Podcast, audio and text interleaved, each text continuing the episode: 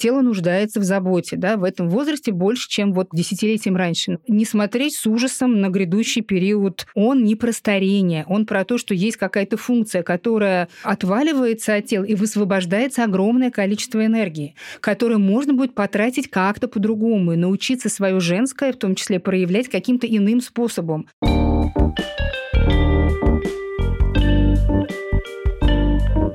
Здравствуйте, это подкаст «45+,» подкаст для современных женщин, которые собираются жить лет так примерно 100. Сейчас находится где-то в середине пути. Я ведущая проекта Юлия Зинкевич. И у меня в студии сегодня долгожданный гость. И мои подруги, и виртуальные подруги-слушательницы давно ждали, что на студии появится врач, потому что когда мы планировали темы для подкаста, мы собирались идти по колесу баланса, и, конечно, женское здоровье вообще было первым пунктом, но как было сложно найти собеседника, у которого были бы ответы на вопросы, которые всех нас волнуют. И сегодня, наконец, эта встреча начинается. У меня в студии сегодня Екатерина Евгеньевна Большакова. К врачам принято обращаться по имени-отчеству. Здравствуйте, Екатерина. Здравствуйте, Юлия. Екатерина – врач-акушер-гинеколог, натуропат, гомеопат и мать четверых детей из разных источников я получала рекомендации, потому что многие мои подруги, особенно из архитектурной среды, я знаю, рожали своих детей вместе с Екатериной. И исключительно комплиментарные, восторженные и вдохновенные отзывы о вас. Вот поэтому уверена, что мы можем вам довериться и задать свои вопросы и получить компетентные ответы.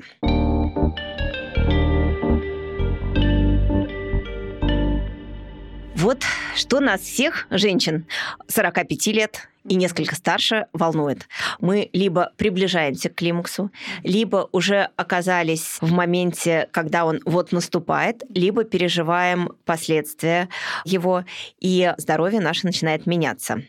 Вообще, что происходит с нашими гормонами, вообще, что женским организмом происходит вот вокруг этого возраста 45 плюс 50. Вот вы хорошо сейчас сказали «вокруг», и мне сразу хочется немножко разделить понятия, потому что есть понятие климакс, это определенный набор, ну, симптомокомплекс, как это принято называть, разных неприятных проявлений периода переменопаузы. А вот это самая переменопауза, то бишь период вокруг менопаузы. А менопауза – это, собственно говоря, завершение менструальной функции в организме. И этот возраст, он разный. Предвкушение собственной менопаузы может быть несколько заранее до нее самой, да, то есть где-то мы это чувствуем физически, где-то это можно выявить в анализах, не к тому, что прям всем бежать и сдавать, но как бы иногда это можно увидеть, да, что в анализах что-то начинает меняться, а женщина еще ничего не чувствует, цикл идет регулярно, все не замечательно, но некие там звоночки появляются. Иногда как раз-таки звоночки больше в телесной сфере проявляются, да, там в самочувствиях, наборах веса, снижении либидо, изменение кожи, там поведения, еще чего-то. И, собственно говоря, есть вот этот переменопаузальный период вокруг менопаузы, да, в котором есть пременопауза, то бишь до, собственно, менопаузы. Есть вот этот период, когда менструации останавливаются как таковое, да, и есть период постменопаузы. Но вот постменопауза – это вот все то, что происходит с нами вот до тех самых 100 лет обещанных, но от момента, когда цикл закончился. И, соответственно, есть, конечно, задача важная просто перейти через вот этот рубеж менопаузальный, да, ну, с наименьшими потерями. Хотелось бы, да. Хотелось бы, да. Качество жизни сохранить. Сохранить объяснить. Но здесь есть, конечно, такой, даже не то чтобы сложный момент, а, наверное, сложный для современных женщин, я бы так это описала, потому что на сегодняшний день, ну, все таки у нас менопауза плотно, четко ассоциируется со старостью, с ненужностью, соответственно, с неприкаянностью какой-то, со своей какой-то женской, это? не знаю так чем. ли это, потому что вот в первом выпуске угу. э, мы говорили с Марией Архангельской, и она рассказывала, что ее врач, э, когда подбирал ей гормонозаместительную терапию, угу. спросил, вам с месячными или без. Угу. И она даже не поняла вообще, в чем разница. Она говорит, а, ну, угу. а какая разница? Ей действительно было там все равно. И для многих это избавление от ежемесячных месячных неприятностей в том числе. Мне кажется, тут неоднозначная трактовка. Ну, с одной стороны, неоднозначно, но с другой стороны, все таки на протяжении ну, всей нашей взрослой жизни, а с периода менархии, когда менструации появляются, да, там разный возраст, ну, условно, там 12-13 лет, и вот до менопаузы все таки для нас менструальная функция, оно такое очевидное проявление того, что мы девочки, женщины, там, как бы, что мы вот про это. Оно от нас ничего не требует, оно просто само по себе есть. И мы Но оно там... очень влияет, по крайней мере, на неделю из четырех в месяц месяце. Влияет. На Ну, настроение, на Да. предметы, которые мы должны использовать лишние, Это засоряя без- экологию и все такое. Это безусловно, но при этом есть такая штука, что вот как обычно женщины реагируют на тему того, что вот менструации там заканчиваются, или начинают выпадать, или начинают как бы, ну что-то там шалить, да, куда-то там Конец деваются. женского века. Конец женского века. И опять же, если говорить о том, что сейчас происходит, и среди современных женщин происходит, городских женщин происходит, то вот эта история, она очень заметно становится, что в традиционной культуре, которая, наверное, больше уцелела все таки вне крупных городов, вот этот период постменопаузальный, он какой-то типа, ну, часть жизни, да, ну вот была менструация, действительно закончилась, и слава богу, потому что вот это все, что вы описываете, прекратилось, да, тут болит, тут кровит, тут что-то надо придумать для себя, какие-то средства неприятные иногда. Как бы многие женщины, но часто не городские, они очень спокойно реагируют, ну, за- закончился, слава богу, да, и когда я встречаю, например, женщин, ну, периодически бывают такие пациентки, вот уже совсем старшей возрастной группы, ну, ближе к бабушкам, как бы мы назвали, они про свой период менопаузы обычно отзываются постфактум очень спокойно. Ну, когда-то там закончилось, ну, что-то там, ничего такого особого не было. В отличие от современных и иногда молодых женщин, у которых, например, менопауза пытается наступить э, раньше, да, чем Вот, там. хотела про это спросить. Есть ли у вас какая-то статистика? Сейчас вообще какой разброс наступления менопаузы? Оно смещается? Этот период начинается теперь раньше? Я слышала такое выражение «ранний климакс в городах». И действительно ли есть влияние вообще урбанистической среды на женское здоровье? Э, Вообще, что говорит статистика? Все это есть, и это не очень сложно объяснить, это очень понятно с точки зрения работы гормональной системы, почему так происходит, потому что действительно климакс помолодел, в городах особенно помолодел. До какой степени? До какой отметки? Ну, 35-37, Да например. ладно? Да. То есть, если ты собирался вначале сделать карьеру, а детей завести когда-нибудь потом, ты, может быть, просто опоздал в силу Можешь того, что ты городской житель. Да, можешь просто не успеть. Я не могу сказать, там, упаси господи, да, всем женщинам, кому сейчас 35-37, что все надо срочно там пугаться и бежать куда-то. Но, тем не менее, Надо ли ситуация, с э, которой мы сохранять клетки встречаемся. и совершать какие-то превентивные меры, чтобы чего не вышло? Хороший вопрос, но он такой больше, мне кажется, в сфере выборов таких личностных относится. Что мы будем делать? Да, сохранять клетки, сохранять здоровье, выбирать приоритеты, как бы, что кто будет делать, я не знаю. Да, это такие индивидуальные какие-то штуки, но при этом действительно в возрасте бывает совсем-совсем редко, но это все таки какие-то казуистические случаи, когда снижение авариального ресурса фиксируется лет Это, простите, что? это когда по результатам анализов или по ультразвуку, или по всему сразу вместе взятого можно удостовериться, что количество яйцеклеток, годных к оплодотворению, снижено. И это может быть зафиксировано лет это в 25-27 иногда. Но это все таки редкость. А вот после 35-37 это запросто. И, например, уже приближение климактерических показателей в тех же самых там анализов, да, повышение уровня фолликулостимулирующего гормона, например, один из таких признаков, ну, достаточно ранних, вот к тому, что мы как-то что-то уже некую нагрузку система испытывает, чтобы осуществлять менструальную функцию. И, соответственно, вот эти показатели могут меняться запросто лет в 35-37. И действительно, чаще всего вот такое более раннее наступление климакса, ну, 35-37 это все таки не каждая первая, не каждая вторая, слава богу, да, просто так бывает и чаще, чем, там, не знаю, 20 лет назад, например. А вот лет в районе 40 что тоже очень рано на самом деле. Это бывает нередко. Равно как, как вы знаете прекрасно, что есть женщины, которые, наоборот, рожают там в 40-42. Я младшего рожала в 42 года. У меня две подруги в 47-48 родили за последние пару лет. Да, и такое Прекрасно тоже выглядят, бывает. отлично себя чувствуют, говорят, вообще лучшее время было беременности. И такое тоже бывает. Там молодое 43, материнство. 44, ну 47, 48 пореже, хотя мне такое тоже доставалось там в опыте, да, когда беременность в этом возрасте наступает.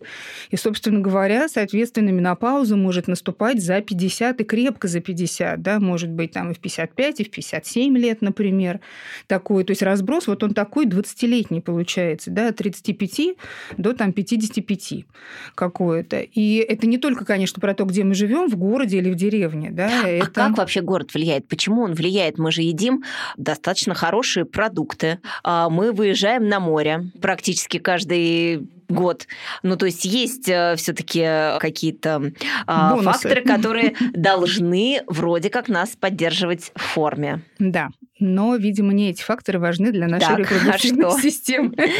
Видимо, важны все-таки какие-то наши внутренние выборы. Раз, как бы мы какой путь выбираем, женский или мужской, и в городах мы часто выбираем мужской путь конкурентный, да, там с карьерами, с конкуренцией как раз-таки, соответственно, с высоким уровнем стресса и кортизола.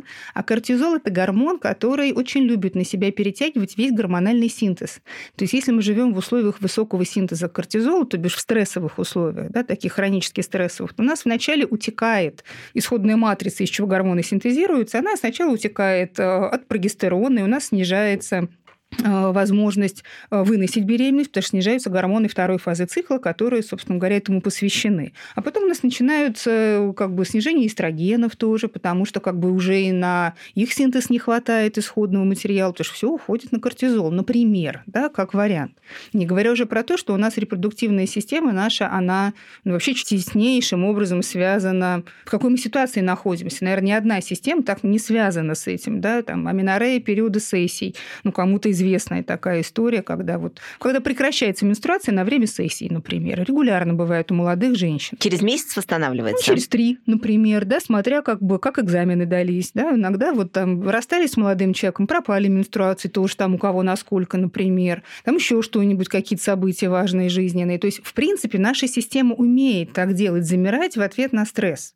Но просто с течением возраста возможность восстановиться из стресса, она снижается, ну, по-любому. Я пытаюсь пытаюсь вычленить э, связь большого объема работы и вообще женского века. То есть чем больше мы работаем, чем больше у нас ответственности, тем короче наш женский век. Есть эта взаимосвязь? Вот она, наверное, такая не совсем прямая.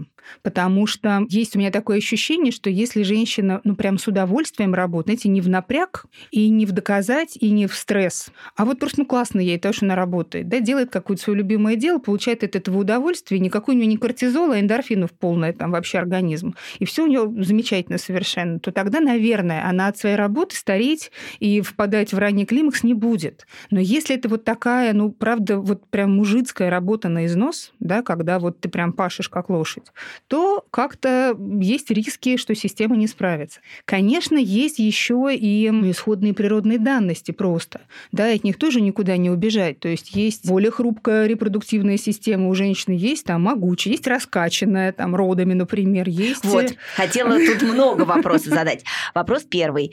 А можем ли мы зная, когда наступил климакс у мамы и бабушки, сделать вывод, что у нас будет примерно так же. То Можем. есть, если там в 55 у мамы, то э, еще есть запас времени. Можем. Это не абсолютно и не стопроцентно. Мы можем сами себе испортить, опять-таки, свою какую-то конструкцию гормональную теми же самыми стрессами, да, или еще какими-то событиями там в жизни, не знаю, там гинекологическими заболеваниями, например, какими-то нашими личными, индивидуальными, да, там, не знаю, были какие-то ситуации женского здоровья, удалили часть яичника, просто самой ткани яичника кишечника меньше осталось, и она там быстрее истощится. Это закономерная какая-то история такая. Но, в принципе, если все окей, никаких там, бог знает чего не происходило в женском здоровье, то да, в общем, мы можем ориентироваться на тот возраст климакса, который был у наших мам. Следующий вопрос. То есть, если женщина рожала, и, может быть, даже не один раз, чем больше рожала, тем женские функции лучше раскачаны, и женский век будет длиннее? Я все по этим оперирую, хотя, может быть, это надо как-то иначе называть. Ну, с одной стороны, да. С одной стороны, это известный факт, что у женщин, у которых э, ну, многодетных, так скажем, да,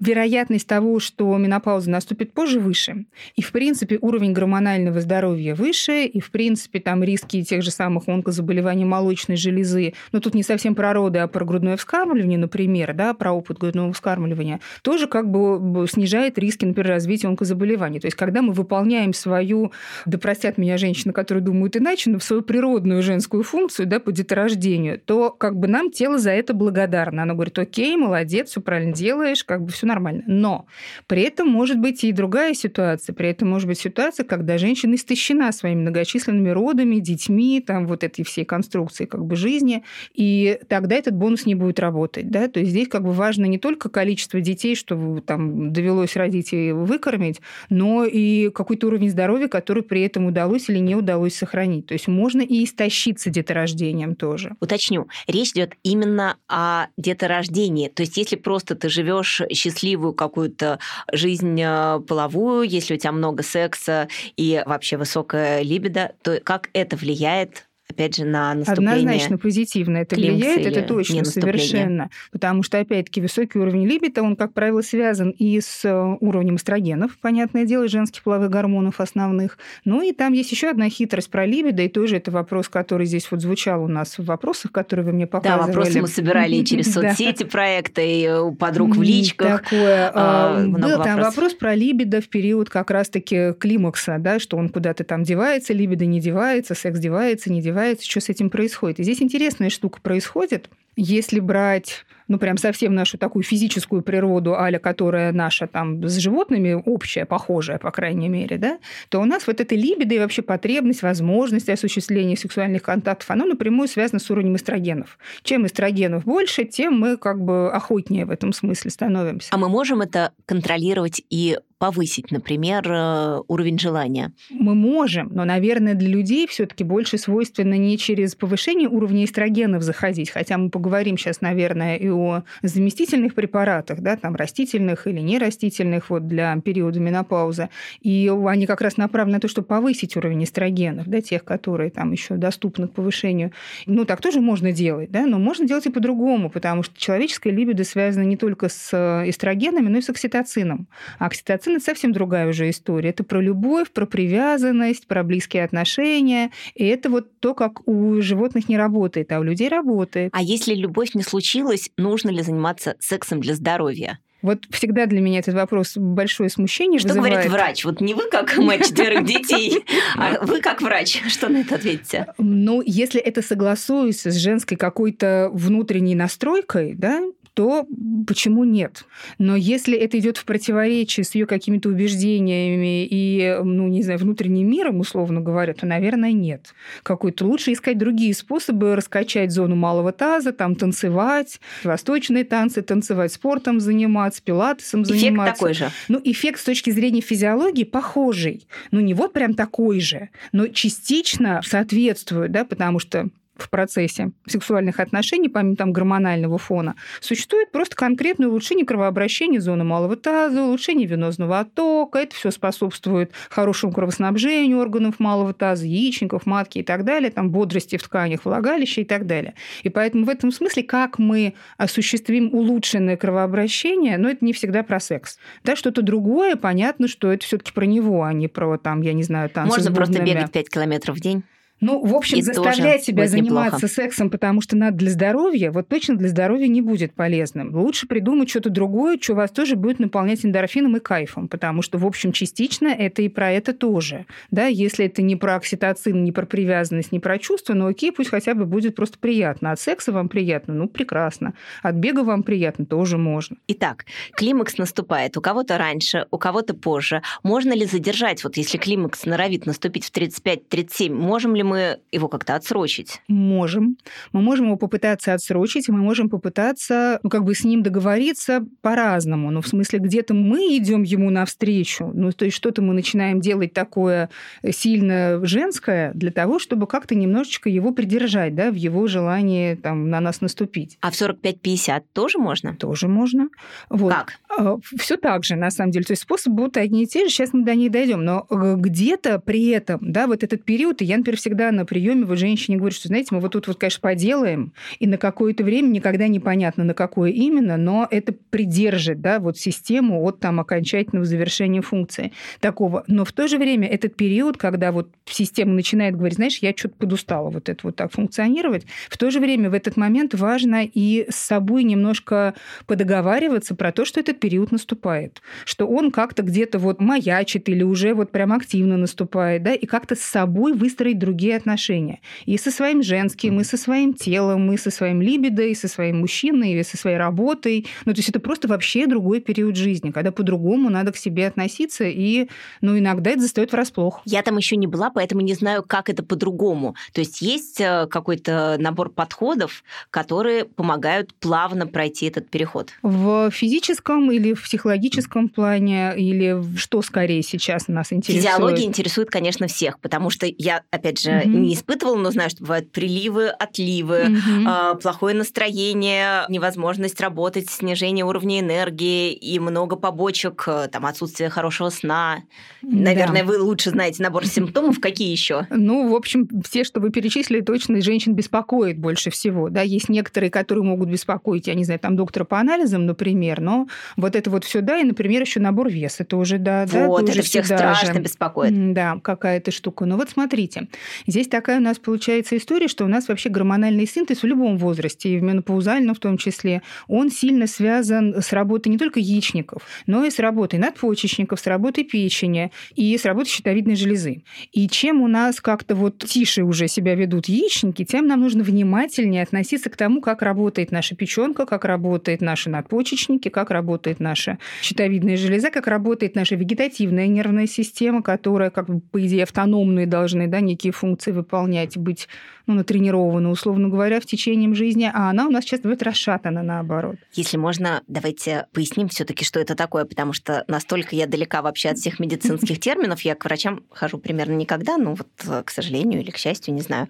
Но нет у меня такой привычки, поэтому я даже не знаю, о чем мы говорим. Находятся. Что такое вегетативная система? Есть такая вегетативная нервная система, которая тоже относится к нервной системе, понятное дело, она не контролируется э, нашими сознательными усилиями, я бы так сказала, да, то есть если мы не прям вот йог-йог какой-то там высшей степени, то нам сложно замедлить сердцебиение, остановить, запустить, участить, уредить там и так далее, да, повысить, понизить давление, там что-то еще сделать там вот с действиями внутренних органов как-то просто вот своим там усилием воли. Это некая автономная история, которая происходит независимо от того, что мы про это думаем и хотим, и вот она потому и вегетативная, независимая такая, вся из себя.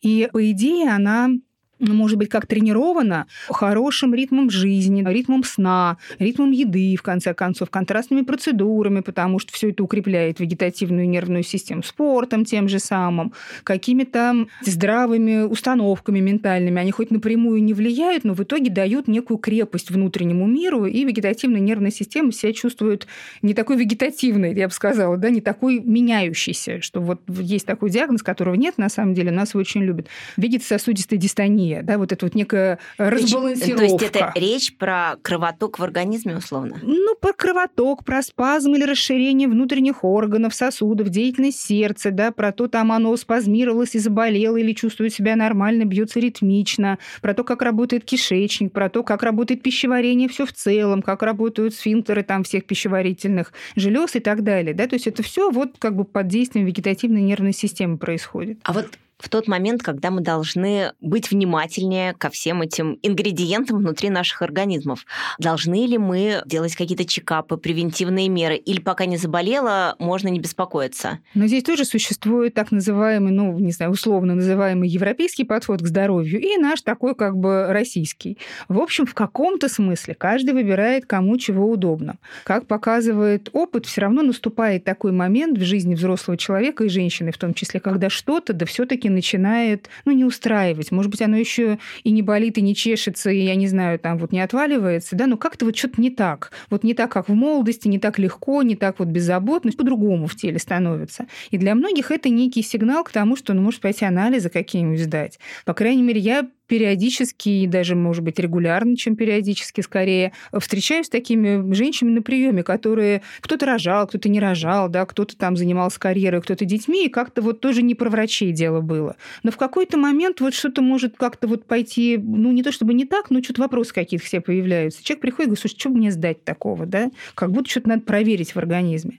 Если подход более такой систематизированный и как бы вот регулярный, то да, где-то в районе 40 лет, в идеальном варианте, в каком-то допустимом 45, да, после У нас 50. 45 типа, плюс, да, поэтому ну, мы уже вот, на 45, этой отметке. Потом там предполагается, что ежегодно мы должны проходить некий набор медицинских исследований. Вот, давайте через запятую перечислим. Да, которые чему как бы посвящены. Становимся внимательнее к себе, раз в год идем на проверку чего? С одной стороны, того, что беспокоит, то есть это может быть какой-то конкретный доктор, не знаю, невролог, например, да, и вы туда пойдете. Но если брать вот прям список анализов, то я бы смотрела такие вещи. Я бы смотрела клинический анализ крови. Он достаточно показательный анализ, банальный. Что мы можем по этому анализу понять? Можем посмотреть уровень железа, мы можем посмотреть уровень воспаления в теле, заподозрить, да, уровень свертываемости крови. То есть там на самом деле много есть нюансов, кроме вот там стандартного гемоглобина, например, который обычно смотрится, который, конечно, вот так вот сам себе не посмотришь, ну, если совсем представления не имеешь, но для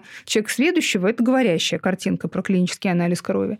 Полезно женщинам, особенно и в том числе вот нашего возраста, да, там 45 плюс, как мы договорились, э, смотреть на уровень ферритина, потому что тоже... Ферритин – это равно железо? Это не совсем равно, это запасы железа в организме. Это вот не прям синонимы-синонимы, но это как бы важная такая штука, потому что в этом же переменопаузальном периоде по-разному могут вести себя менструации, в том числе зачастую приобретая такой более обильный характер.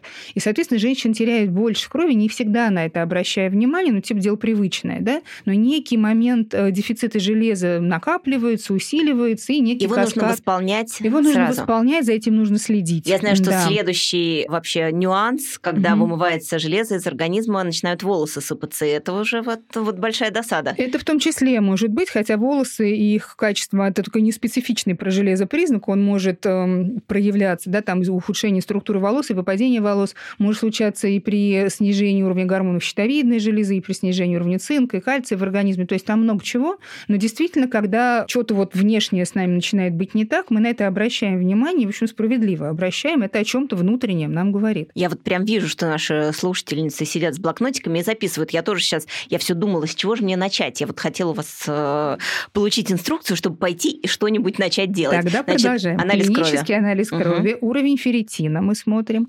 Мы смотрим уровень витамина D.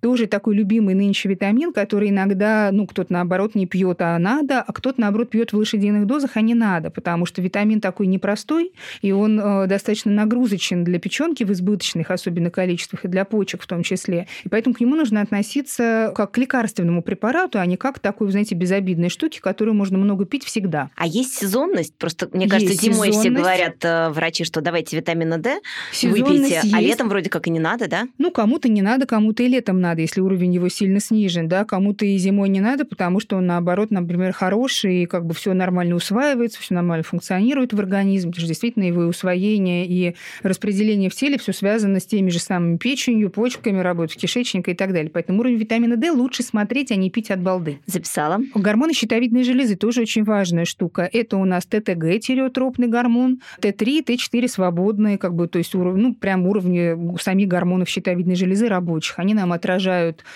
они нам разные на самом деле отражают, потому что тот же самый повышенный уровень тиреотропного гормона ТТГ при сохранных уровнях гормонов Т3 и Т4 нам может говорить вовсе не о проблемах с щитовидной железой, а сильном стрессе и уровне кортизола повышенном. Поэтому сдавать их надо всей кучей и оценивать как бы в совокупности, а не вот что-то одно сдали и на то и как бы ориентируемся. Давайте ремарку дадим по поводу того, что если что-то не так со щитовидной железой, это говорит о чем и на что это влияет, потому что это такой вот, мне кажется, фактор, которого все опасаются, и это очень частый, да, вот э, предмет фокуса женского. Вообще щитовидка это про что? Щитовидка это про разное. Если брать как бы на физическом уровне, на каком-то, это про йод в еде, да, это то, что прежде всего приходит там на ум, что надо больше йода употреблять. С другой стороны, очень часто щитовидная железа поражается аутоиммунными процессами, соответственно, это более хитрая уже конструкция, которая тоже нас приводит и к тому, что мы едим, и к тому, как работает наша печень, и здесь и разные существуют аутоиммунные протоколы питания для коррекции аутоиммунного тиреоидита, например. То есть подходы могут быть разные даже на телесном уровне к тому, почему страдает щитовидная железа. За что она отвечает в организме? Отвечает она за уровень энергии, такой базовый обмен. Когда все сожалеют о том, что энергии стало меньше, возможно, это проблема со щитовидкой, Про и это можно точно скорректировать. надо подумать, вспомнить, Ага. проверить и посмотреть. Не только как бы про щитовидную железу нам говорит отсутствие энергии, очень сильно это нам про надпочечники может говорить, но тем не менее, мало того, что эти два органа работают в паре, щитовидная железа и надпочечники, и тот и другой обеспечивают уровень, ну, как бы энергии и активности, но только щитовидная железа делает это как бы фоново, планово, ну, вот когда не форс-мажор, а просто надо каждый день жить, да, и быть в силах, и в здоровье, это щитовидная железа. А когда, например, она перестает с этим справляться, ну, как-то ей там нехорошо, и гормонов ее недостаточно для обеспечения основного обмена, то вынуждены подключаются к этому надпочечники, но уже по другому механизму. То есть они это делают как бы из точки стресса. Они стрессовые гормоны вырабатывают, да, хотя эффект эффект от стрессовых гормонов, он такой же. То есть мы будем более активны, более бодрые, давление будет повышаться, там сердцебиение учащаться, мы будем поживее. Ну, как вот мы себя Но в стрессе недолго. чувствуем. Непредсказуемо. То есть какое-то время. Тоже у всех по-разному. Да, это может годами длиться стадия как бы активизации надпочечников, такой компенсации там всех состояний гипотериоза за счет надпочечников. Но понятно, что в это время надпочечники истощаются. И когда мы придем в следующую стадию их истощенности уже, это мы как бы наверняка не знаем. То есть это можно определить тоже по анализам на надпочечниковые гормоны, тоже любимый всеми гормон кортизол, его на самом деле в крови сдавать не очень показательно, он такой в этом смысле немножко хитрый. Его, если изучать и его, и его там собратьев по надпочечникам, то есть смысл сдавать, такой есть анализ, стероидный профиль слюны. И вот этот стероидный профиль слюны, он очень хорошо отражает, что происходит с нашими надпочечниками. Они у нас в каком состоянии? В активном, в чрезмерно активном, в совсем каком-то Они отвечают убиенном. за энергию, а еще за что? Они отвечают много за что, потому что в надпочечниках происходит синтез и половых гормонов тоже, мужских половых гормонов. И хотя в женском организме мужских половых гормонов немного, но они нам очень нужны, потому что они тоже про активность, про физическую выносливость, про крепость мышц, да, мышечного костяка. И на самом деле, когда с течением там, и с возрастом э, нарастить мышечную массу сложно, это не имеет отношения к нашим эстрогенам, это имеет отношение как раз-таки к уровню тестостерона. И нас возвращает опять-таки к тем же самым любимым надпочечникам. Поэтому это важная часть нашего организма. У нас был вопрос, с чем может быть связано, что на протяжении года бывают месяцы, когда ты испытываешь прилив энергии, все тебе по плечу, и это может длиться там несколько месяцев, а потом такой же спад, и тоже несколько месяцев совсем нет сил, ты ползаешь как э, сонная муха, а потом опять возвращается энергия, при том, что ты никак медикаментозно это не контролировал. Вот как оно само происходит, с чем это может быть связано? Ну, это на самом деле с очень разными вещами может быть связано. Это может быть связано с сезоном и дефицитами того же самого витамина D, например, если это четко привязано к зимнему сезону. С проблемами щитовидной железы, опять-таки, она себя всегда хуже чувствует в темное время года, когда мало солнца, мало света. Вопрос был от девушки из Калифорнии, и там вообще живут климатические мигранты, там всегда неплохой всегда климат. неплохой климат, да, поэтому тут тогда возникает вопрос, насколько это вообще там история про, например, э, менопаузальные изменения, или, может быть, так всегда было, и тогда это вообще не имеет отношения к гормональному какому-то, да, дисбалансу никакого, а относится к чему-то другому, как работает там центральная нервная система, как работают нейромедиаторы, и вообще совершенно из другой оперы вопрос тогда А получается. что мы можем порекомендовать ей проверить? Гормональный анализ точно можно посмотреть, да, те же самые надпочечники проверить, щитовидную железу все равно проверить. Это все всегда как бы неплохо бывает уточнить, ну а дальше уже смотреть по ситуации. Но можно посмотреть уровень серотонина, это можно сделать в крови, да, есть такие анализы, там серотонина, норадреналина, дофамина, то есть таких вещей, которые уже больше к психической сфере нас приводят. Но это, согласитесь, не, не всякому надо, это уж там такие детальные всякие изучения, иногда как бы они уместны, но иногда это на любителя, так скажем. Я вот, например, себя не отношу к любителю анализов ради анализа, да, хотя я в них там неплохо ориентируюсь, но как будто иногда можно и без них обойтись, когда и так все понятно. Так, Продолжаем разговор. Кортизол да. проверили. Кортизол что, проверили. На что еще обратить внимание? Дальше, если мы говорим именно о женском здоровье, то нам, конечно, нужно смотреть на уровень репродуктивных гормонов. И тут мы возвращаемся все-таки к теме цикличности, что у нас вообще-то цикл, пока он сохранен, например, да, он имеет цикл, есть начало цикла, ну, менструациями ознаменовывающаяся, есть там вторая половина цикла, как будто после овуляции наступающая, но опять же там с овуляциями в этом возрасте по-разному, то есть, то нету какой-то, но тем не менее мы все равно учитываем да, день менструального цикла, отсчитывая его от первого дня менструации. Если наш цикл сохранен, если наш цикл не сохранен, мы сдаем гормональное исследование вот про женскую репродуктивную систему, ну просто рандомно в любой день. Вот пошли и сдали, да, и тогда смотрим, как есть. Это верный признак, когда цикл нарушается, когда больше промежутки, когда там более обильные месячные. Это верный признак, что мы на пути к климаксу, да, это чаще это всего. Это верный признак того, что у нас есть некий гормональный сбой. Он уже как бы в сторону климакса или он еще пока про что-то про другое, про свое. Это не всегда вот синонимы, да, иногда бывают, ну, они так и называются в официальном нашем там здравоохранении, дисфункциональные маточные кровотечения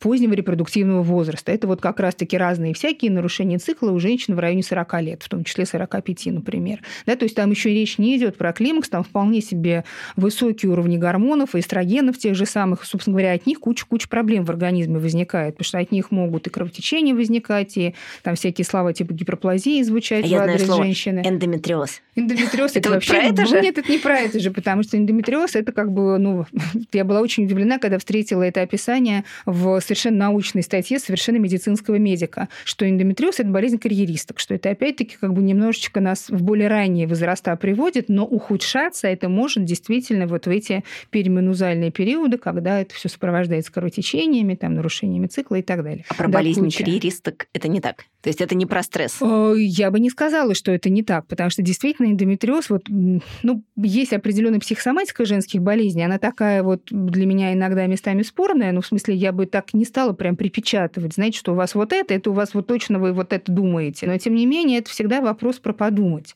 Есть ли в этом для вас лично доля правды, да, и вот в этом смысле психосоматика вернее, даже сейчас не про психосоматику, а, наверное, про статистику болезни. Она так это же очень интересно, что если в более старшем поколении, там вот из женских недугов преобладала миома матки. Миома матки – это такая доброкачественная опухоль, которая вырастает, она тоже связана с гормональными нарушениями, с избытком эстрогенов там, и так далее. И вот в более старшем поколении вот этих историй было больше. А сейчас, например, не так много миом, как много эндометриоза.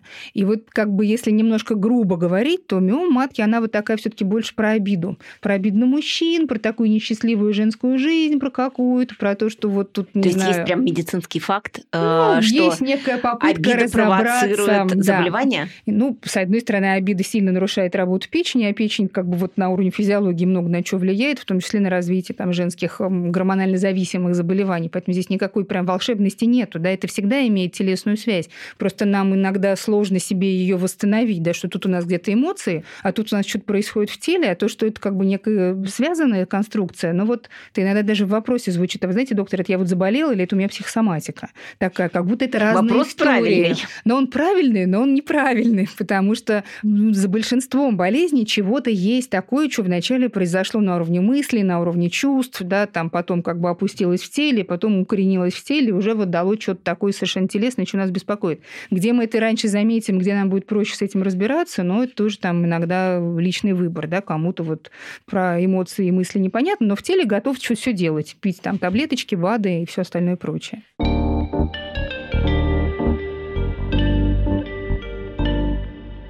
У меня есть ощущение, что очень много рака груди. Раньше же так не было. Раньше так не было. С чем это связано? Ну, наверное, однозначного ответа нету на этот вопрос, да, потому что действительно очень многофакторное заболевание, много там чего на это дело влияет, но в том числе, например, период грудного вскармливания позитивно влияет на профилактику рака молочной железы, хотя не исключает этого полностью. И там, к сожалению, к большому, я лично тоже знаю женщин, которые там, имея опыт грудного вскармливания длительного, тем не менее, имели и онкологические заболевания груди. То есть это не совсем прям на 100% предотвращает, но тем не менее снижает вероятность заболеть. Понятно, что сейчас э, с длительным грудным вскармливанием многочисленных детей не так все как бы много, как было, я не знаю, сколько-то лет назад, там ну, столетия назад уж точно было этого всего больше, да, когда рожали много, кормили долго. Можно сказать, что женщина всю дорогу там свою репродуктивную, она там то беременная, то кормящая была. Это какой-то другой способ функционирования женского тела, нам, в общем, уже, наверное, не очень понятный такой.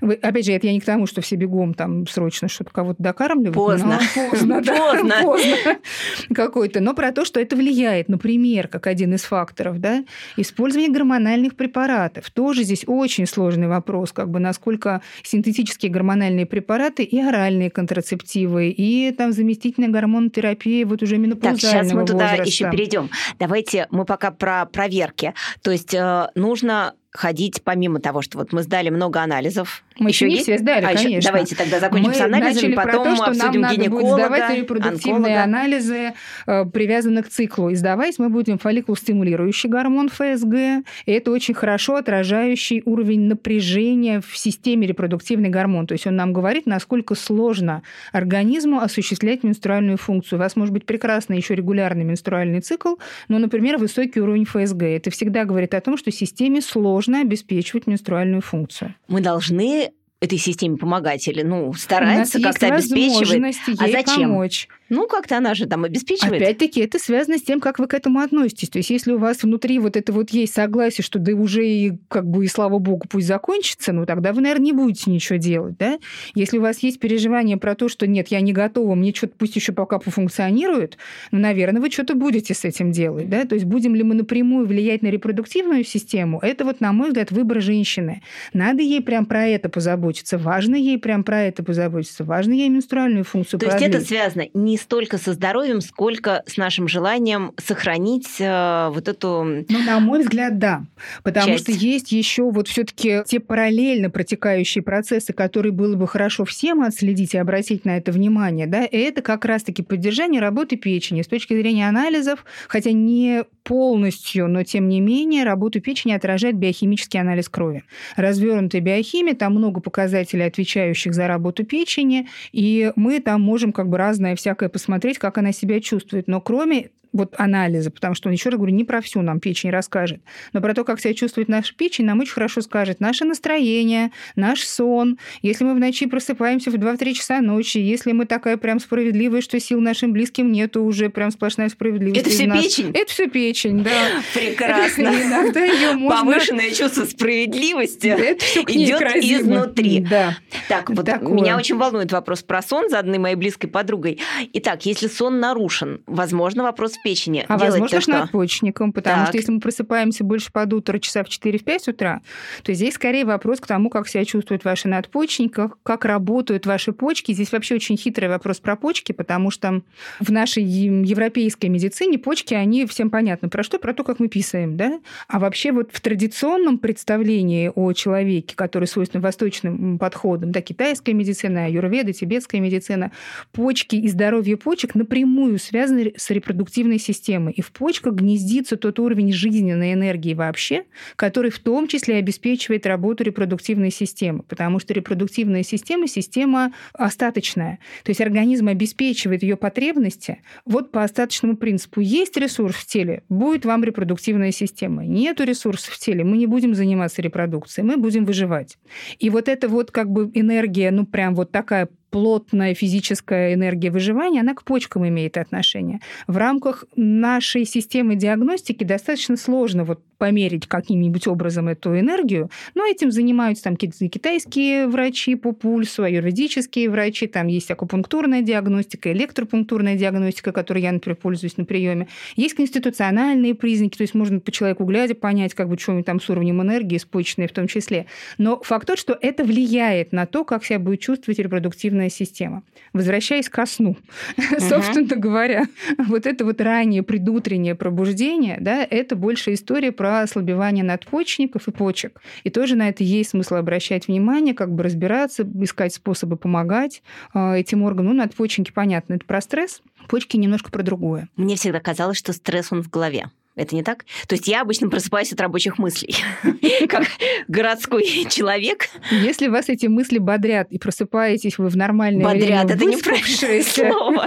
Они меня, может, угнетают в 6 утра, хочется доспать. Вот тогда это как кортизол все ж таки, да, тогда это как бы история, которая понятно, что у нас много чего, знаете ли, с мысли начинается, но при этом когда-то же это опускается в тело, для того, чтобы ваша мысль стала действиями вашего тела, она должна пройти через гормональную систему в том числе, да, чтобы были отданы определенные команды, проснуться, взбодриться, глаза открыть, да, это же все как бы не просто мысли, это вот некий там каскад реакций, которые в организме проистекают. Поэтому, да, некие тревожные мысли рождают в итоге там, да, состояние возбуждения или угнетения в надпочечниках. Почему, когда мы работаем с надпочечниками, стараемся их восстановить, да, мы же всегда в этом месте задействуем и нервную систему центральную как раз-таки уже, то бишь наши мысли, нашу там тревожности, наши какие-то да, состояния в голове, а, конечно, будут влиять на то, как наши надпочечники работают. Но мы про гормональную систему сейчас, поэтому... Чувствую, у нас в организме еще остались органы, что еще требует проверки. Ну, соответственно, непосредственно органы малого таза тоже бы их нормально посмотреть. Это ультразвуковое исследование, да, когда мы идем, тоже желательно на пятый-седьмой день цикла, и смотрим, что у нас там как бы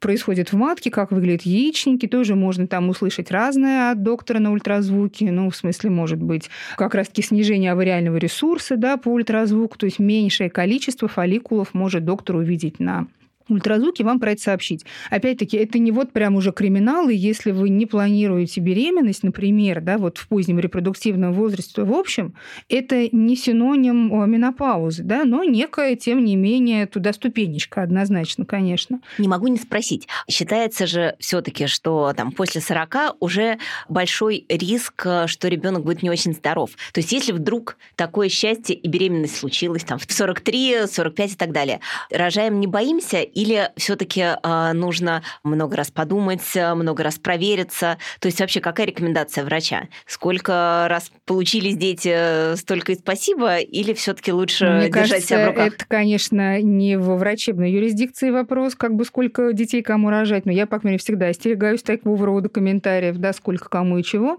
Если с точки зрения здоровья, то да, действительно, с одной стороны, есть риски, да, что чем женщина в более старшем возрасте находится, тем вероятнее, что что-то пойдет не так, и как бы не по плану какая-то генетическая поломка приключится в процессе, ну вот раннем, да, беременности, и что-то будет нехорошо. Но опять-таки, посмотрите, на самом деле в большинстве случаев те беременности, которые, ну, как-то сложилось там все не так внутри, да, а у организма есть возможность, она не имеет никакого отношения к нашей голове, то есть это не мы про это думаем, да, это наше тело про это как-то своим образом думает и оказывается в курсе, что что-то идет не так, и беременность, ну, как-то пытается из тела уйти, да, то есть как бы вот эти истории про то, что что-то пошло не так, они часто приводят к выкидышам, ранним выкидышам, да, и вот эта история, ну, она так считается и в медицине, в том числе в совершенно официальной, там никаких нет моих личных домыслов, что ранние сверхранние выкидыши до 6 недель, которые происходят до двух недель задержки менструации, стало быть, зачастую за этим стоит генетическая поломка, вне зависимости от возраста женщины. Но просто с течением лет это как бы наиболее вероятный исход, если что-то идет не так. Но что у нас происходит? Что когда у нас, например, женщина строила карьеру, там что-то другое делала, потом в каком-то уже позднем репродуктивном возрасте решила, ой-ка, я забеременею, у нее не сразу получилось, например, потому что, правда, уже там что-то было сложно, да, она там постаралась, все сделала, забеременела, наконец. Ну, понятно, что она будет сохранять эту беременность. Надо это или не надо, да? С использованием гормональных препаратов, которые будут, вне зависимости от того, что хочет делать тело, будут пытаться беременность оставить на месте и ну, пролонгировать то, что называется, да? И иногда из этого может совершенно не та история произойти, которую хочется. Но это все можно понять с помощью анализов, да, и каких-то Да, проверок. на То есть, если что-то идет не так, Есть анализ, который вот как-то уже он плотно вошел в жизнь, даже, мне кажется, начал использоваться в наших женских консультациях. То есть я понимаю, что он потихонечку входит в систему ОМС, и слава богу, на самом деле, потому что те анализы, которые использовались вот до последних, да, нововведений, они были мне крайне неприятны, когда сдавалась биохимия в там 9-11 недель, то есть некие параметры крови матери, которые неким образом отражали, как там генетически здоров или нездоров ребенок. То есть это не было прямым ответом, это было некой вероятностью, да, что может быть ваш ребеночек нездоров. И для того, чтобы это подтвердить наверняка, нужно было прям взять кусочек эмбриональной ткани. Это всегда очень опасные были, естественно, процедуры. И как-то, в общем, я эту всю конструкцию не любила никогда. На сегодняшний день существуют, э, ну, они называются НИПТ-тесты, неинвазивный пронатальный тест. Не раньше 9 недель точно совершенно вообще рекомендуют после 10 недель делать этот анализ, чтобы в крови у женщины обнаружить э, хромосомы не ее, не принадлежащие ей, принадлежащие, соответственно, ребеночку. То есть после 10 недель это уже вероятно. И сделать их, собственно, генетический анализ и посмотреть, что и как происходит. И, в общем-то, я понимаю, что, наверное, для женщин позднего репродуктивного возраста это, ну, почему бы и нет, да, то есть как бы я знаю женщин, которые этого не делают, которые рожают там и в позднем возрасте, вообще про это не парятся, и как бы прям чувствуешь, у них все хорошо какое-то. Наверное, навязывать этот анализ тоже неправильно, но вот для тех, кто тревожится, для тех, когда это первая беременность, когда вот что-то идет не так, непонятно там сохранять, не сохранять, да, наверное, это выбор, почему нет, да, потому что тревожная мать в беременности тоже никому не нужна. Лучше сделать анализ и радоваться, что у вас все хорошо. ладно. Но это скорее исключение из правил, а мы, тем не менее, все приближаемся к климаксу. Уже все проверили? Мы еще не проверили шейку матки. Тоже, надо сказать, такая интересная история. Где-то был, между прочим, вопрос по этому поводу, есть ли некая особенность, по-моему, как раз онкозаболеваний у женщин в нашей стране и не в нашей стране, да, есть ли какие-то специфики. Вот надо сказать, что есть такая интересная особенность, что для нашей страны характерен достаточно высокий уровень онкозаболеваний шейки матки, то есть раков шейки матки. С чем связано? Связано с тем, что наши женщины не любят ходить к гинекологу и сдавать анализы. При этом мне в свое время, ну, уж какое-то количество лет назад, но я с тех пор честно блюду вообще рекомендацию. Я общалась в свое время с заведующей отделением онко как раз гинекологии в институте Герцена в нашем... У меня мама вот, там работает. Специ... Как раз со специалистами вот по шейке матки, и вот там пожилая очень профессор-доктор, она прям со слезами говорит, ну, коллега, ну, я вас прям прошу, ну, отправляйте женщин после 40 лет на кольпоскопию, цитологию. Как ну, часто? Раз в год? Раз в год. Раз в год. То есть раз в год проверяем грудь, да. проверяем шейку матки да. и, э, делаем УЗИ онкоцитологию, делаем органов УЗИ малого таза. таза. да? Ну, разные же женщины есть. Есть кто-то, кто вот прям как-то считает, что он все хорошо про себя чувствует. И иногда, правда, прям хорошо про себя чувствует. Да, и вот эти малейшие изменения в теле улавливает, и тогда идет там сдавать анализы к доктору и так далее. Есть женщины, у которых, правда, какая-то насыщенная другая жизнь, они не очень на эту свою телесность обращают внимание. Вот таким точно лучше пойти и прям чекап сделать. Но я за последнее время слышала два подтверждения того, насколько вообще чекапы спасают жизни. Тетя моей подруги и еще одна моя подруга выявили рак груди вот просто на чекапе. И это большая удача, потому что тьфу -тьфу -тьфу, все живы, вовремя да. поймали. И, конечно, когда ты слышишь такую статистику через, даже не через одно рукопожатие, а вот просто вот да. в ближнем круге, ты понимаешь, что, наверное, в этом что-то есть. В этом что-то есть. Это факт. И здесь единственное, что вот когда мы говорим про молочные железы, здесь немножко есть, ну, не то, что разные, а ну, разные, да, методы. Есть маммография, это рентгенологический метод, и есть ультразвук. И вот на самом деле деле это не взаимозаменяющие методы. Онкологи, онкологи, мамологи любят ультразвук и как бы считают, что он более достоверный. Какая-то вот наша такая ОМСовская система, я бы так сказала, да, она вот предпочитает все-таки маммографию как некий скрининговый метод. Но на самом деле одно другому не мешает. Можно делать раз в году ультразвук молочных желез, если вас ничего не беспокоит. Если вас чего-то где-то беспокоит, вы что-то где-то почувствовали, что-то где-то вам там почудилось, что-то вы где-то нащупали у себя, или болит у вас там чего-то как-то непонятно для вас. Бегите да? скорее. То бегите не скорее. Да, это, скорее всего, не оно, это, скорее всего, какая-нибудь там астопатия, тоже там с гормональными изменениями связана. Вы лучше сходите, потому что действительно истории разные бывают, и перепроверить ультразвуком тогда как раз-таки это нормально. Так, какие еще анализы? Анализы еще есть очень важный анализ, который тоже, ну, нам нужен, наверное, в этом возрасте, или, по крайней мере, зачастую про него заходит речь. Это э, исследование на инсулинрезистентность, потому что еще одна тема, которая нас подстерегает с возрастом, нарушение резистентности к глюкозе. Да? То есть мы становимся менее устойчивы к сахарам. И повышается... Вот это вот преддиабетное состояние, это вот это о котором предди... много говорят, да, это оно? Это оно, да. Ну вот оно как бы называется инсулинорезистентностью, оно о, много с чем бывает связано, в том числе с пресловутым уровнем кортизола и стрессом, надо сказать. То есть это не всегда про неправильную еду, и, соответственно, это не всегда у полных женщин, например, да, то есть действительно, с одной стороны, ну как будто у нас вот эти сахарные темы преддиабетические второго типа, они ассоциируются с обжорством, с некоторым, да, что много хлеба, много булок, много сладостей, и, и правда, это зачастую про это. Но это не только про это. Это вот иногда про высокий уровень кортизола. И более того, иногда... Откуда он такой берется? Кортизол-то? То, есть, чем мы начали, городская жизнь, конкурентность, стрессы. Но, опять-таки, это не всегда наш выбор. Вы же понимаете, что иногда бывают события внешнего мира, которые вот хочешь, не хочешь, а как твой кортизол-то подвключат. И То есть грозный начальник может повлиять сильнее, чем э, булка на ночь? Может грозный начальник, может какой-то очень большой грозный начальник, по крайней крайней мере, в феврале 22 года у большинства, ну, не у большинства это неправильно, но очень у многих женщин повылетали менструальные циклы. Потому что во время войны женское тело не размножается, как бы нам это ни называли, по-честному говоря. То есть есть некий вот фактор внешней да. среды, который хотим мы или не хотим. Договорились мы с головой со своей или не договорились. Мы там за красных или за белых, но при этом наше тело на это реагирует как на опасность. И в этой опасности выделяет кортизол, и как-то реагирует наша репродуктивная система в том числе. У кого-то, ну, там, выпало восстановление восстановилось, да, у кого-то выпало и само не восстановилось, надо восстанавливать, у кого-то выпало и выпало, и все уже на том. Мне кажется, это еще связано с какими-то большими потерями. Я знаю, что подруга после смерти мамы а, да. оказалась в такой ситуации. Да, то есть ну, те стрессы, которые прям, ну вот прям значимы для нас, да, опять-таки у нас же разная система ценностей у всех, и у разных женщин разная эта история, что кому значимо, да, у кого-то это действительно вот история с потерями, которые тут сложно сказать, что незначимо, у кого-то какие-то менее, ну как будто бы важные вещи, вещи, но вот для нее конкретно это было важно, да, и поэтому там что-то где-то и выпало такое. Вот, поэтому инсулинрезистентность есть смысл проверять, и, ну, как бы вот, в принципе, в режиме просто чекапа посмотреть, что происходит, даже если как будто видимых признаков нету.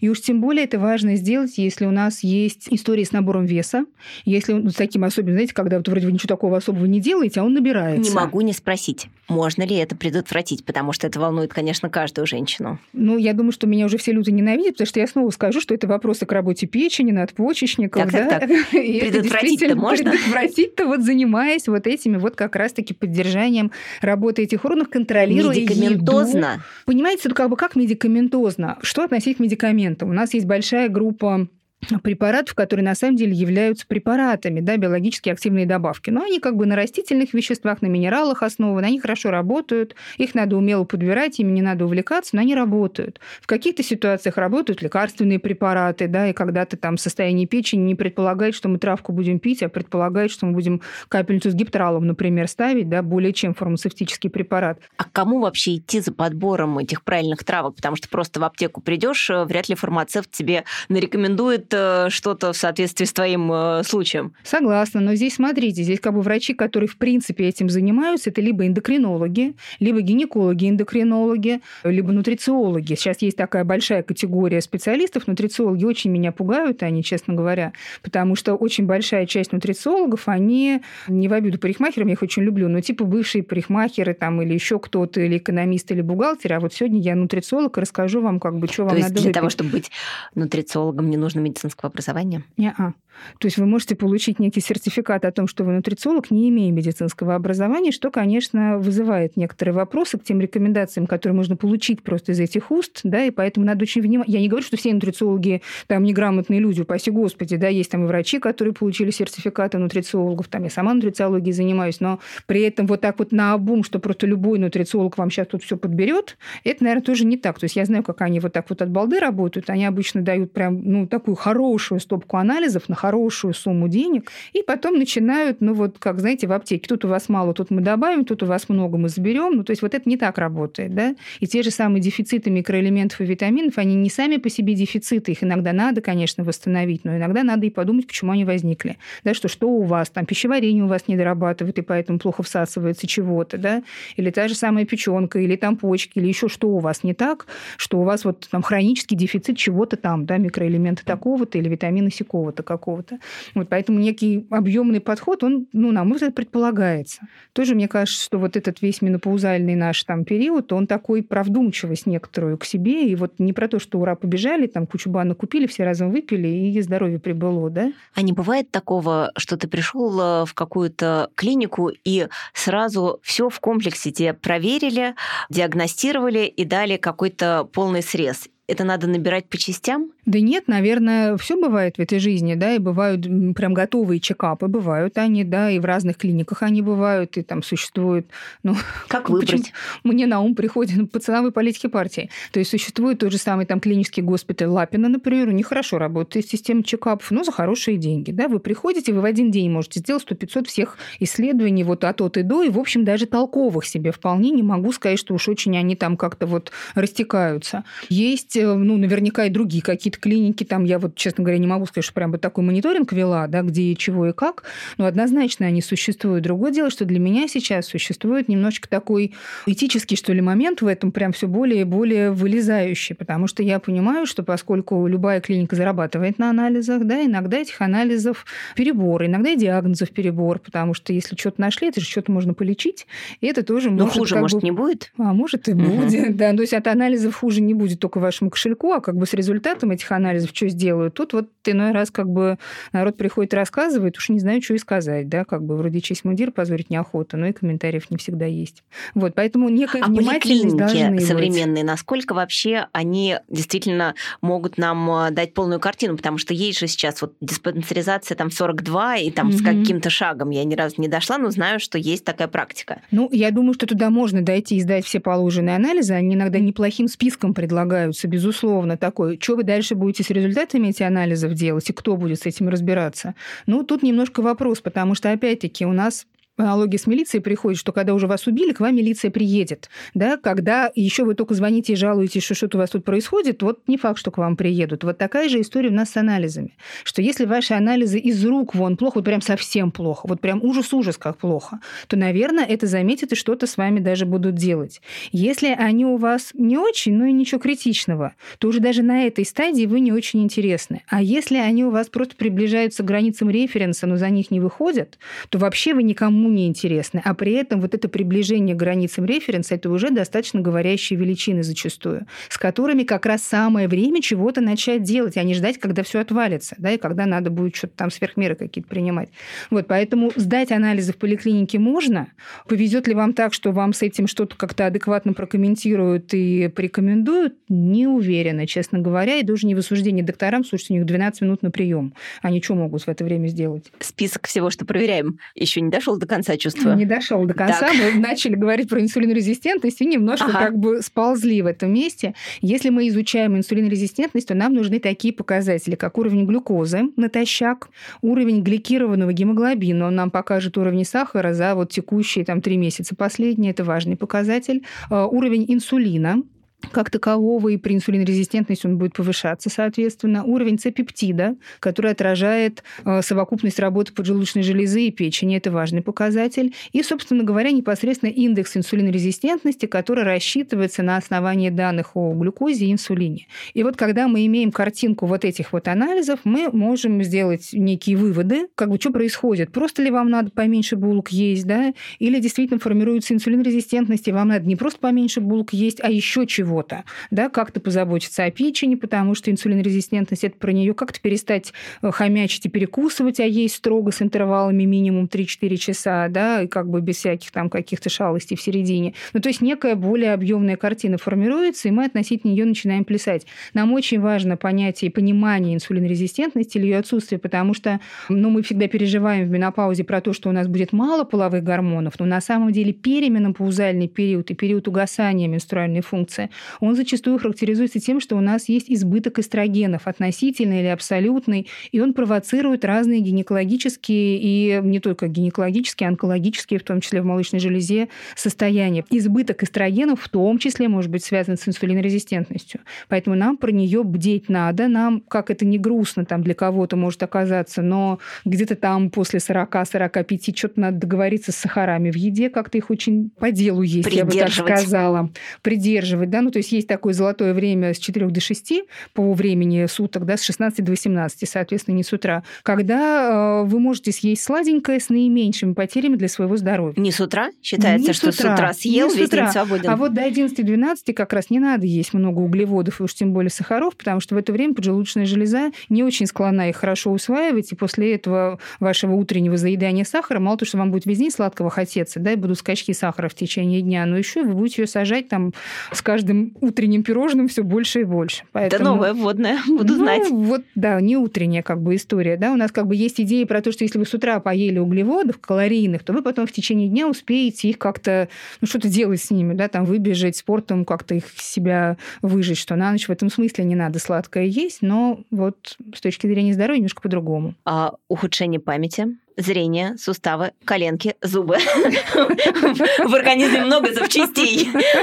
И все это начинает как будто бы сыпаться. Ну, вот опять-таки, да простят меня все, кто будут это слушать, но тем не менее, все равно есть базовые как бы эм, органы в нашем теле. Если мы заботимся об их здоровье, то мы о многом другом заботимся тоже. Потому что, смотрите, те же самые там суставы, да и зрение в том числе, это помимо там чего-то еще специфического, это еще и очень сильно про соединительную ткань и качество соединительной соединительной ткани, про синтез коллагена.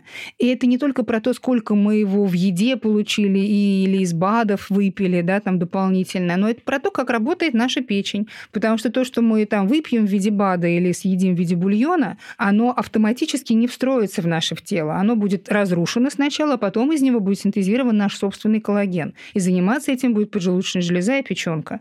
И если они работают хорошо, будет у вас хороший коллаген, будет более как бы качественное зрение, будет более качественная там, соединительная ткань в суставах, в сосудах в том числе и так далее. Да?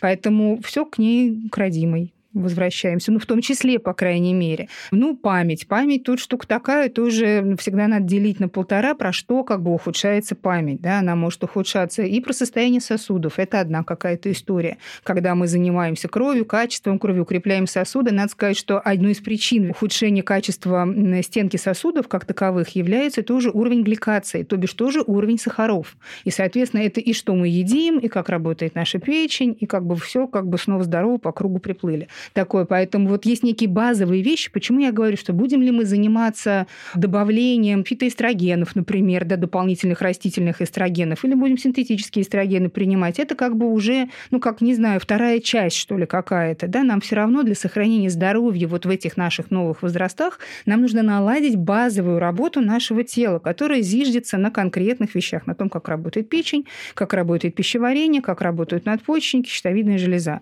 И если это все работает хорошо, то репродуктивная система дольше будет сохранять свое здоровье и свой ресурс, и тогда уже мы можем в нее что-то досыпать, не досыпать, да, это уже там как бы, ну, как мы это чувствуем сами, как нам это надо. Итак, все-таки, как мы можем без медицинских анализов понять, что у нас наступает менопауза, и надо ли нам все-таки какие-то совершать превентивные меры, чтобы войти плавно в нее и чтобы не было перепадов настроения и прочих проявлений? Ну вот смотрите, как бы на самом деле действительно самым для женщины очевидным проявлением того, что что-то с этой системой меняется, является изменение характера менструального цикла.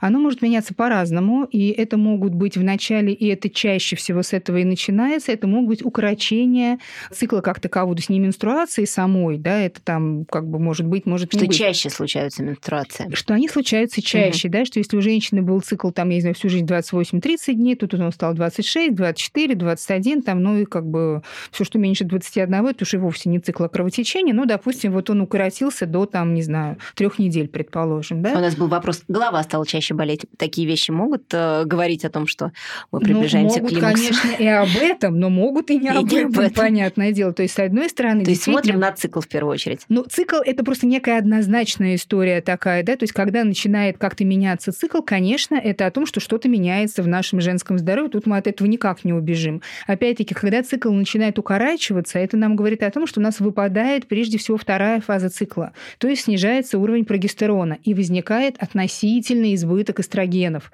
который может нам давать как раз-таки и перегрузку печени, и головные боли, и перепады настроения, и вот эту вот всю какую-то катавасию, которая может предшествовать менопаузе как таковой. То есть ничего еще совсем плохого не произошло, но что-то как-то вот не так. Да? Вроде все и функционирует, но как-то по-другому. И опять-таки в этом месте точно можно что-то поделать для того, чтобы подвосстановить вторую фазу цикла. С одной стороны, это опять-таки все та же самая печень, и вторая фаза детоксикации печени, да, и это как бы и ряд микроэлементов, там тот же самый глутатион, тот же самый магний в виде добавок, и там в виде модных ныне капельниц тоже как бы бывают такие, да? Хорошая вещь. Захода. Смотрю, Возможно, прям почему часто нет? Да, подруги стали использовать ну, для это разных целей. антиоксидант, он по-любому как бы не, не повредит в организме, да, там как бы чистота, подсаженность на это дело, тут как бы уж тоже вопросы есть, но мы как будто не об этом. Вот, то есть допустимо, по крайней мере. Соответственно, мы работаем с печенью раз, и мы можем позаботиться, там, можем проверить анализами, можем просто посмотреть на то, что ну, да, цикл стал укорачиваться, наверняка это про э, дефицит э, прогестеронов, да, второй фазы цикла, и что-то с этим поделать. Но опять-таки на этом вот этапе что-то точно... поделать. Ага. У меня тут прям Давайте. ряд вопросов про заместительную гормонотерапию и про опасения женщин, что это приводит к онкологии. Э, мы можем это подтвердить или опровергнуть? Мало того, что мы не можем, никто не может. Сколько вообще обычно цикл? То есть э, это же недавно появилось, да? То есть надо, чтобы прошло там 50 лет, чтобы мы знали статистику, а сколько прошло лет? Ну, вот так вот, чтобы это стало направо-налево, ну, прошло, наверное, ну, лет, может, 15. Чуть дольше используются заместительные гормонотерапии типа фемастон, то есть эстрогеновые препараты, да, чуть меньше используются прогестероны, вот той же самой мирены, например, если про синтетические препараты говорить. Иногда их комбинируют, иногда назначают эстрогеновые препараты как бы пить, мирену, соответственно, вводят в полость матки, и как бы некая возникает там история в теле вокруг этого, последствия которые никогда не понятны, честно говоря. Ну вот прям непонятно не в смысле, что я пытаюсь кого-то напугать, а просто, правда, по-честному Статистика непонятно. не набралась. Не набралась. Mm-hmm. Про что производители честно пишут, что мы не можем ни подтвердить, ни опровергнуть риск, например, там, А вы рака. как врач рекомендуете? Я не люблю гормоны. Синтетические. То есть я могу как бы их использовать в редких случаях, когда ну, нету как будто бы другого выхода, да, на какой-то короткий срок с лечебными целями.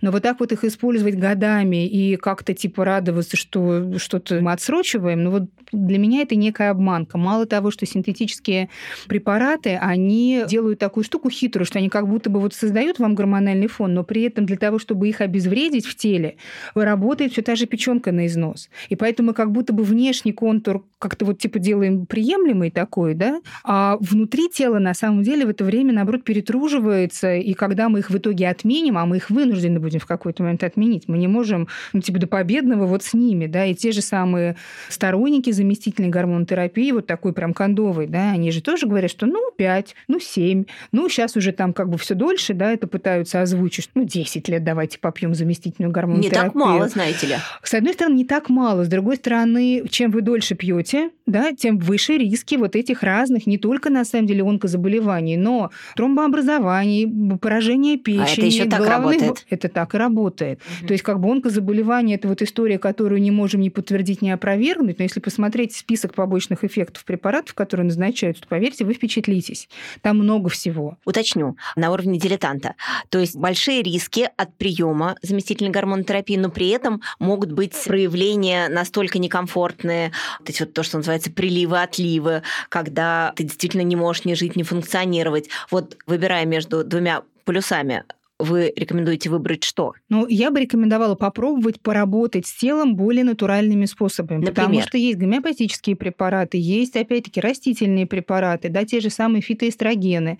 То есть это препараты, которые повышают уровень женских половых гормонов. Их нельзя от балды пить. Сразу хочу сказать, что, да, я, к сожалению, не смогу дать рекомендацию, что все дружно пьем циклим или шатавари или еще что-то бежим пьем, потому что для того, чтобы гарантированно не навредить даже растительными фитоэстрогенами, надо понимать, какой уровень своих эстрогена в теле, какой уровень прогестерона, как работает печень, что с системой свертывания крови. И по уму это все надо смотреть. И про фитоэстрогены, и уж тем более, если женщина выбирает для себя принимать синтетические гормоны, она все вот это должна сдать перед принятием этого решения и регулярно, там раз в полгода проверять на фоне приема заместительной гормонотерапии, как у нее работает печень, что у нее со свертывающей системой, ну, как минимум вот это, да, ну, онкомаркеры, наверное, тоже смотреть можно было бы.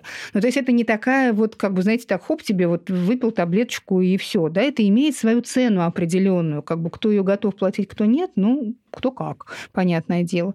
Вот, поэтому, в принципе, есть достаточно большой набор препаратов, которые действительно нужно подбирать, да, и смотреть, что кому лучше работает, э, для того, чтобы поддержать работу тела, ну, вот менее такими агрессивными методами, я бы сказала, более безопасными. У кого-то это очень хорошо работает, да, и прям на какое-то количество лет задерживает наступление менопаузы, смягчает ее приход, да, когда удается обойти там без приливов, без отливов как раз-таки, да, без какого-то прямого ухудшения ухудшение самочувствия по всем параметрам. Как-то очень мягко и плавно женщина входит в менопаузу, и она с ней уже как бы ну, внутренне согласна к этому а возрасту. вообще обычно вхождение и преодоление рубежа – это месяцы или это годы? Это по-разному. То есть иногда бывает, что менопауза наступает вот как по щелчку. Обычно это стрессовая история. Ну, то есть вот такого естественного хода событий не предусмотрено. Естественным образом это история, которая растягивается, ну, скорее на годы, чем на месяцы. И, соответственно, действительно, вот эта история про то, что цикл сначала укорачивается, потом начинает удлиняться. Когда он начинает удлиняться, это уже про дефицит эстрогенов как раз-таки, да? Приходит, не приходит, выпадает на несколько месяцев, возвращается, да, становится более скудная постепенно менструация. Это как бы некий нормальный ход событий, который заодно приноравливает и нашу психику к тому, что ну вот такие перемены, да, к тому, что ну вот так теперь в нашем теле происходит. С одной стороны, давая возможность о себе позаботиться, с другой стороны, ну прям правда просто помогая как-то голове с этим согласиться. Те же самые приливы, это вот прям какая-то история, которую я очень хорошо наблюдаю у пациентов, что это история про сопротивление. То есть чем женщина в большей степени ну, как бы согласна с тем, что с ней это происходит, тем в меньшей степени она страдает от приливов. Чем в ней больше страха и сопротивления этим историям, тем ярче и длительнее они с ней случаются. Какая интересная связка. Но она очень какая-то понятная, через тот же самый кортизол там очень легко объяснимая, но при этом э, также понятно, что когда менопауза приходит в молодом возрасте, ну, неожиданно для женщины, конечно, эти явления более выраженные. Когда это более плавное, постепенное, как бы, ну, где-то внутренне в правильном каком-то возрастном для женщины периоде ситуация развивается, ей как-то проще с этим смириться, согласиться, соответственно, приливов меньше у нее. У меня есть еще такой неудобный вопрос.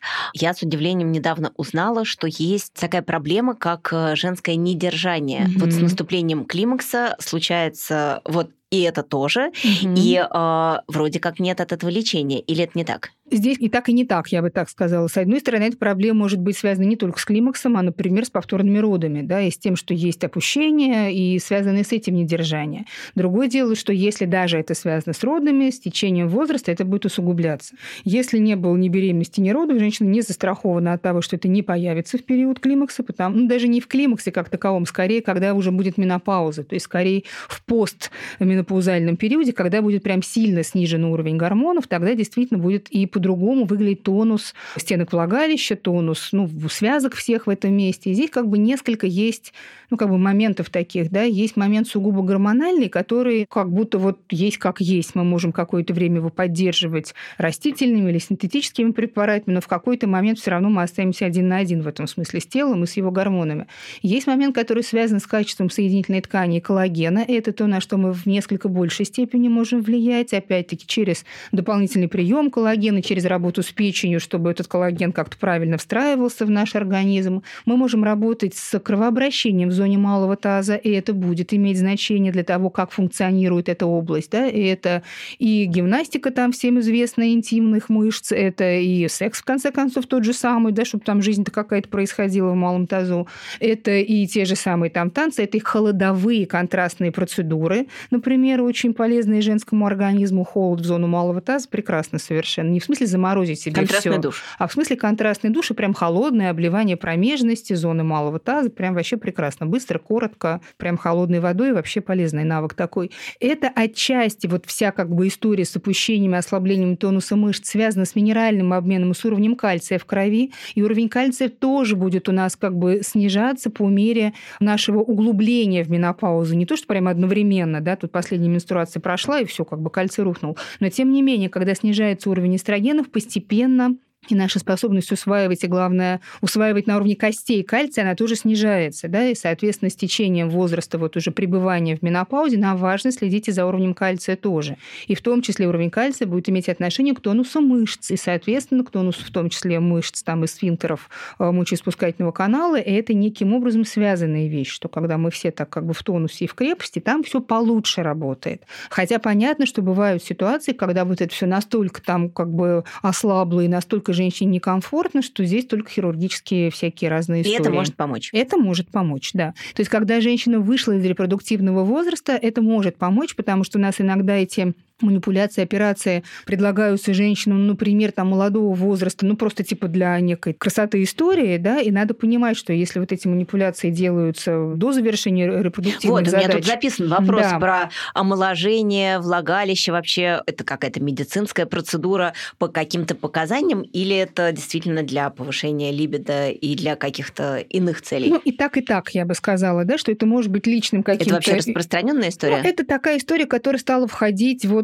как бы в обиход, я бы так сказала, да, то есть это некие физиотерапевтические процедуры, сейчас связаны с лазером, которые как бы бодрят, опять, ну, как у нас есть омолаживающие процедуры, там то же самое лифтинг, например, на лицо, да, который используется там для повышения тонусти, бодрости, выработки коллагена собственного тканями, там кожи, например. В общем, все то же самое могут делать стенки влагалища, вырабатывать коллаген, бодриться, тонизироваться, там как-то укрепляться и так далее. И, соответственно, есть лазер, есть РФ-лифтинг, который используется интравагинально, да, разные специальные датчики насадки, которые как бы, ну, почему бы не попробовать? Кому-то вот прям заходит, кому-то как-то, ну, не так заходит, да? То есть это напрямую вот не про матку-матку, это скорее про окружности ее, да, окрестности, вернее, там, влагалища и, ну, как бы зону кровообращения матки в том числе. Такую некую бодрость вселяет. Противопоказаний нет, ну, то есть... Ну, противопоказания есть, конечно, если там есть какие-то активные ну, у нас, например, с э, наступлением менопаузы, если что-то выросло до этого, эндометриоз, миомы, да, в менопаузе это все будет уменьшаться, сокращаться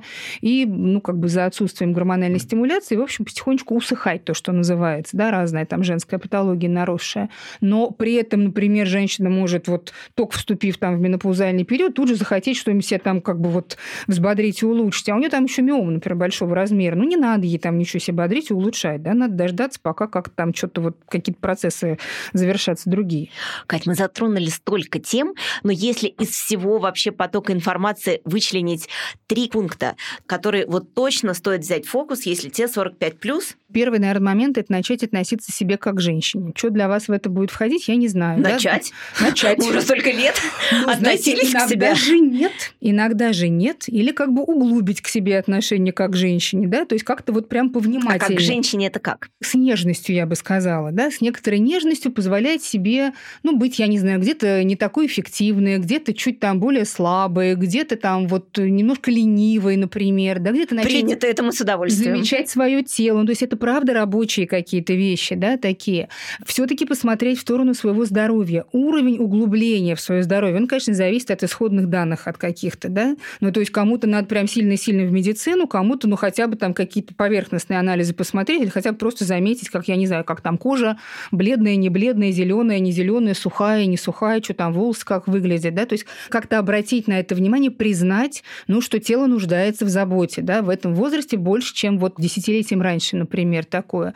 И третье, что мне кажется тоже важным, вот так вот, да, не смотреть с ужасом на грядущий период, ну, типа старения. Он не про старение, он про то, что есть какая-то функция, которая отваливается от тела и высвобождается огромное количество энергии, которое можно будет потратить как-то по-другому и научиться свое женское, в том числе, проявлять каким-то иным способом. И это, на самом деле, очень интересный период. Вот прям я вижу женщин, которые уже туда пришли и которые уже научились получать от этого удовольствие, это прям классно такое. Поэтому вот мне кажется, чем мы с меньшим страхом туда будем смотреть и с большим интересом, тем это в том числе нашу гормональную систему сохранит от резкого выпадения в это состояние. Если мы исходим все-таки из того, что живем мы примерно сто лет, то вот этот вот период впереди, он же очень долгий, очень поэтому нам долгий. нужно научиться очень вычленять то, что доставит нам радость, удовольствие, нас наполнит. Да, мы же там уже ничего никому не должны. Мы уже кто хотел рожать детей, те родили. Кто не хотел, к тому уже и претензий по этому поводу никаких нет. То есть просто полная свобода вообще жить своей жизнью. Это классно, если про это помнить. Да. Спасибо.